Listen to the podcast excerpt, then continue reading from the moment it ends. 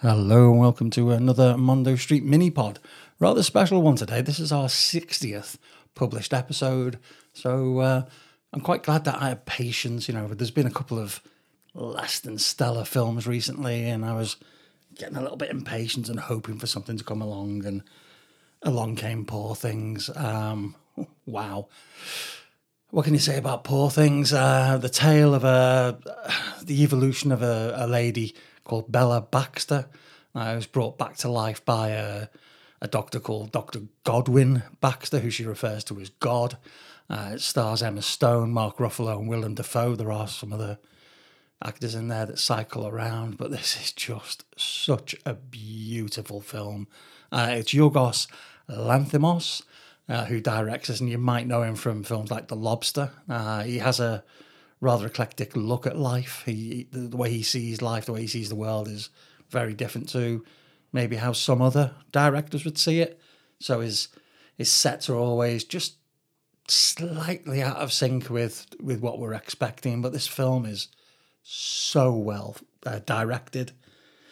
The the sets are gorgeous. The acting is absolutely off the scale. Uh, I pay particular attention to Emma Stone while I was watching this because it, it's it's if I was being really kind of like you know n- not very intelligent while I was watching it, I'd say this is like Benjamin Button. You know, somebody who's in a an adult body, growing in mind older, whereas Benjamin Button's the the the polar opposite. But this thing is incredible. Emma Stone is she's a you can't say she's a revelation because we all know she's a fantastic actress, but this is like another step forward. I cannot think of another actress who would have taken this role on and committed to it to the degree that she has. You know, there's there's a there's a lot of um, there's a lot of nudity and um, sex. I think right is, is the word in this film, uh, which I think would have put a lot of actresses off. But the fact that she had to to portray Bella as this this naive, this this baby, this child in a woman's body. You know, from from the coordination, from the walk through to the the mannerisms, the eating, through developing a speech and developing her own personality. It is just an acting tour de force, and that everybody else around, you know, Willem Dafoe is he's he's covered in some of the best prosthetics you'll see in a film, but he's st- you can still see him acting through it.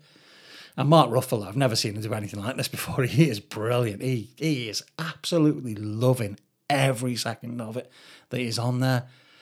I got to the end of the film, and the, you know, just before you get to the the final twist or the final, you know, the the final scene, I thought maybe it's going to go this way, but it went another way, and I was I was just as happy with the way they went as the way I thought it might go.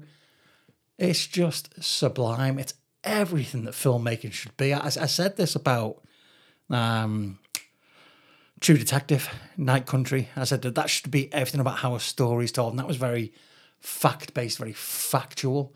This is fantastical. This is you know there's there's hardly any bound rooting in in reality apart from the the places that Bella visits. But this is what cinema should be about. It's pushing boundaries. It's it's telling a story which captivates you and captures you and pulls you in, and you you genuinely care about the characters. You genuinely want to see what happens next. It's so much different to something like Madame Web or The Beekeeper, where it's all just formula Lego blocks of a film going just stacking on top of each other. This thing is just absolutely superb. If for whatever reason Emma Stone doesn't win the Best Actress Oscar for this, it is genuinely one of the biggest crimes out there. Uh, she is. Uh, I, I can't think of enough superlatives. You know, the the budget of this film was a, around about thirty five million dollars, which is low by Hollywood standards. You know, you looked at Madame Web, which was somewhere in the eighties. Then you look at the Marvels, that's in like the two hundreds. Um, so far, this has just crossed the 100 million. So, financially and critically, it's been a huge hit. But we're looking at it from how does it make us feel as a as a as a viewer, as somebody who's engaged and going on the journey, and it deserves every award it gets. It is by far one of the best films I've seen, and I must have seen thousands of films. I I, I put watching Poor Things in the same category as watching Birdman for the first time in the Michael Keaton film. Uh, that truly was a, an amazing experience, and the same with Poor Things. Um, if you're on the fence about whether you want to watch it, give it a go. Um, if you can't wait to see it, then make the earliest opportunity you can. It's t- it's two hours twenty minutes long, but it feels like it's about an hour and a half. So it, it, it rockets along. It's a great film. I hope you enjoy it as much as I did.